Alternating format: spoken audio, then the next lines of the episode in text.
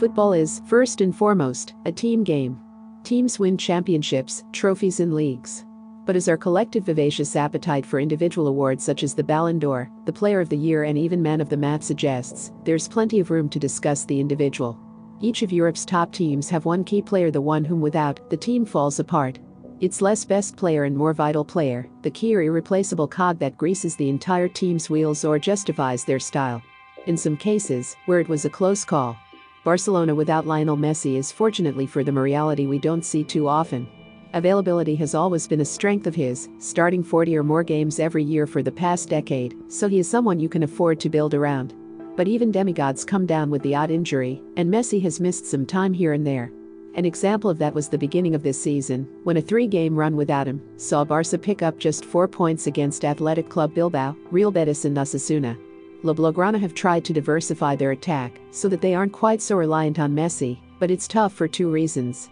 First, because he's literally irreplaceable, the best player in the world, and second, because other top class attackers have struggled to coexist in an environment where the plan is understandably simple. Give it to number 10.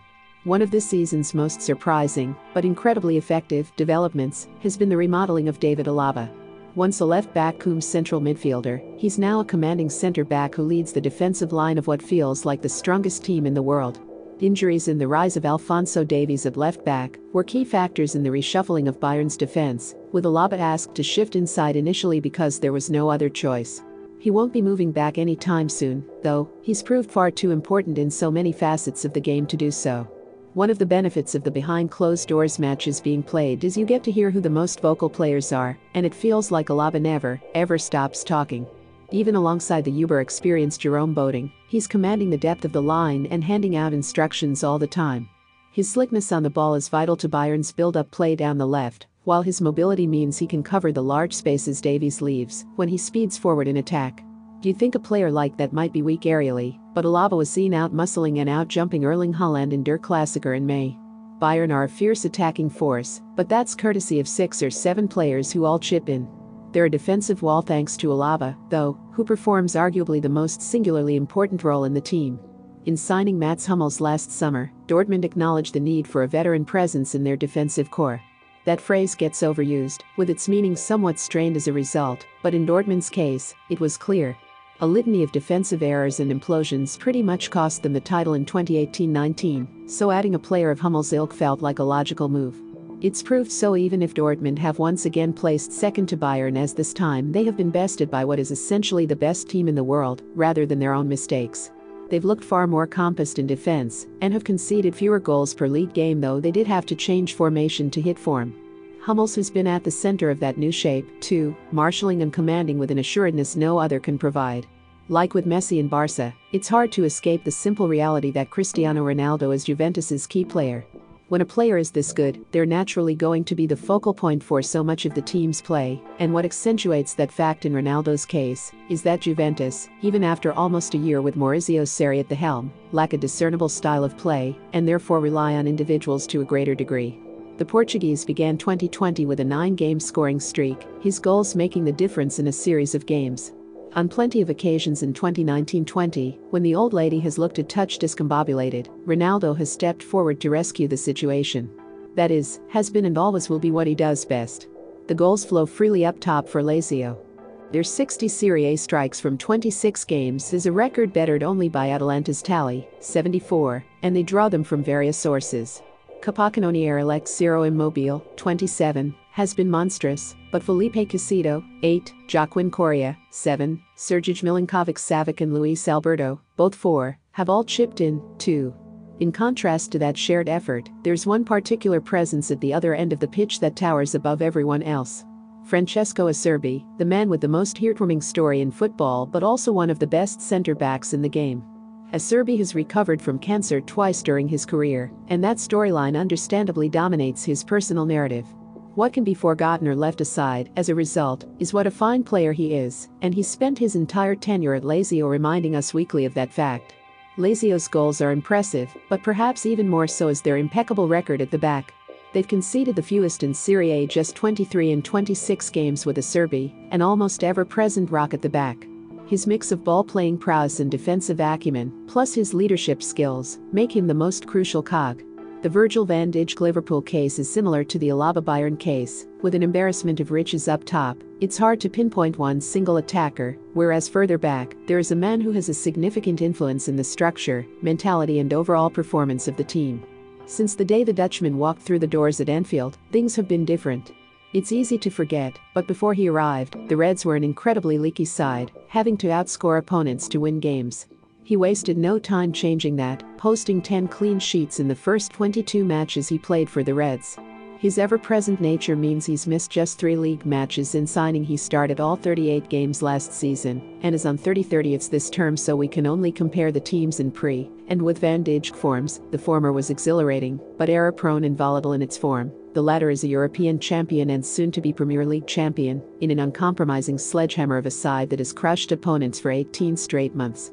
The knee injury Aymeric Laporte suffered in September caused Manchester City all sorts of problems.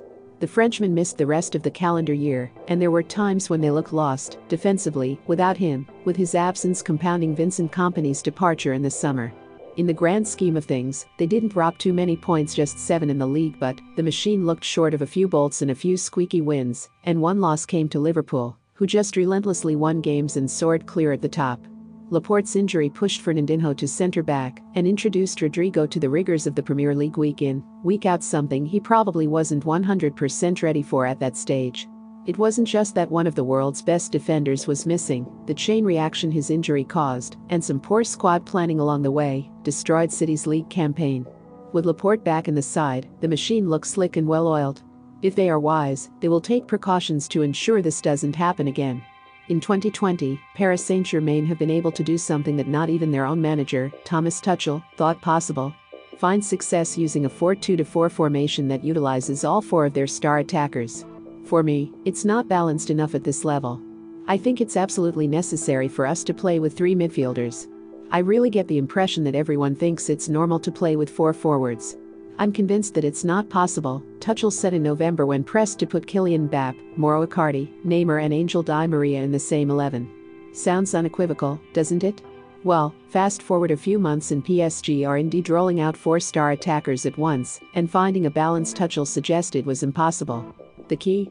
Di Maria, whose versatility and pliability, plus his devilish work rate and team ethic, is the glue that holds it all together. He has the finesse and quality to be considered one of their fantastic four, but also the grit to work back against the ball and help what would be an exposed midfield. His playing personality seems to have rubbed off on others, too. Williams explained in January how Neymar was showing increased defensive consciousness. RB Leipzig boast great depth, great flexibility and versatility, and seem to be able to point to several players for each role they require, except one. Chief goalscorer. It's hardly a bold statement, but no other forward in Die Roten ranks can score at the rate Timo Werner can. Yussuf Poulsen and Patrick Schick are the hold-up guys, Christopher Nkunku and Dani Olmo are goalscorers, but from deeper positions. And Jean-Kevin Augustin is out on loan, seemingly expended.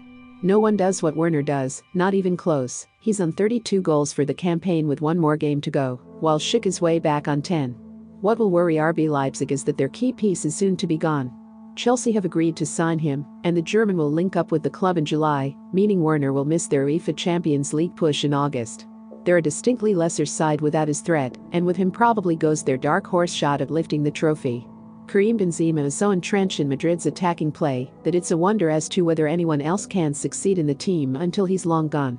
For more than a decade, defenders and midfielders in white have looked for his clever runs, either splitting to the left or dropping deeper centrally, to build attacks. His football IQ is off the charts, while his movement and control in tight spaces are rivaled by few other number 9s. Back in the days of the BBC, Benzema, Bale, Cristiano, combo, his selfless movements were the key to creating countless chances for the wide men. His connection with Marcelo was telepathic too. Post Ronaldo, he's only grown in importance.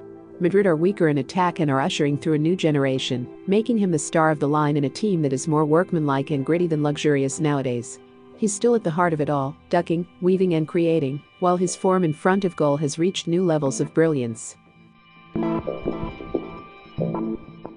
Remember to follow Golia by hitting the follow button and slapping a 5 star review on the show or tapping the love icon. Let's get to 1 million followers and tune in daily for new episodes.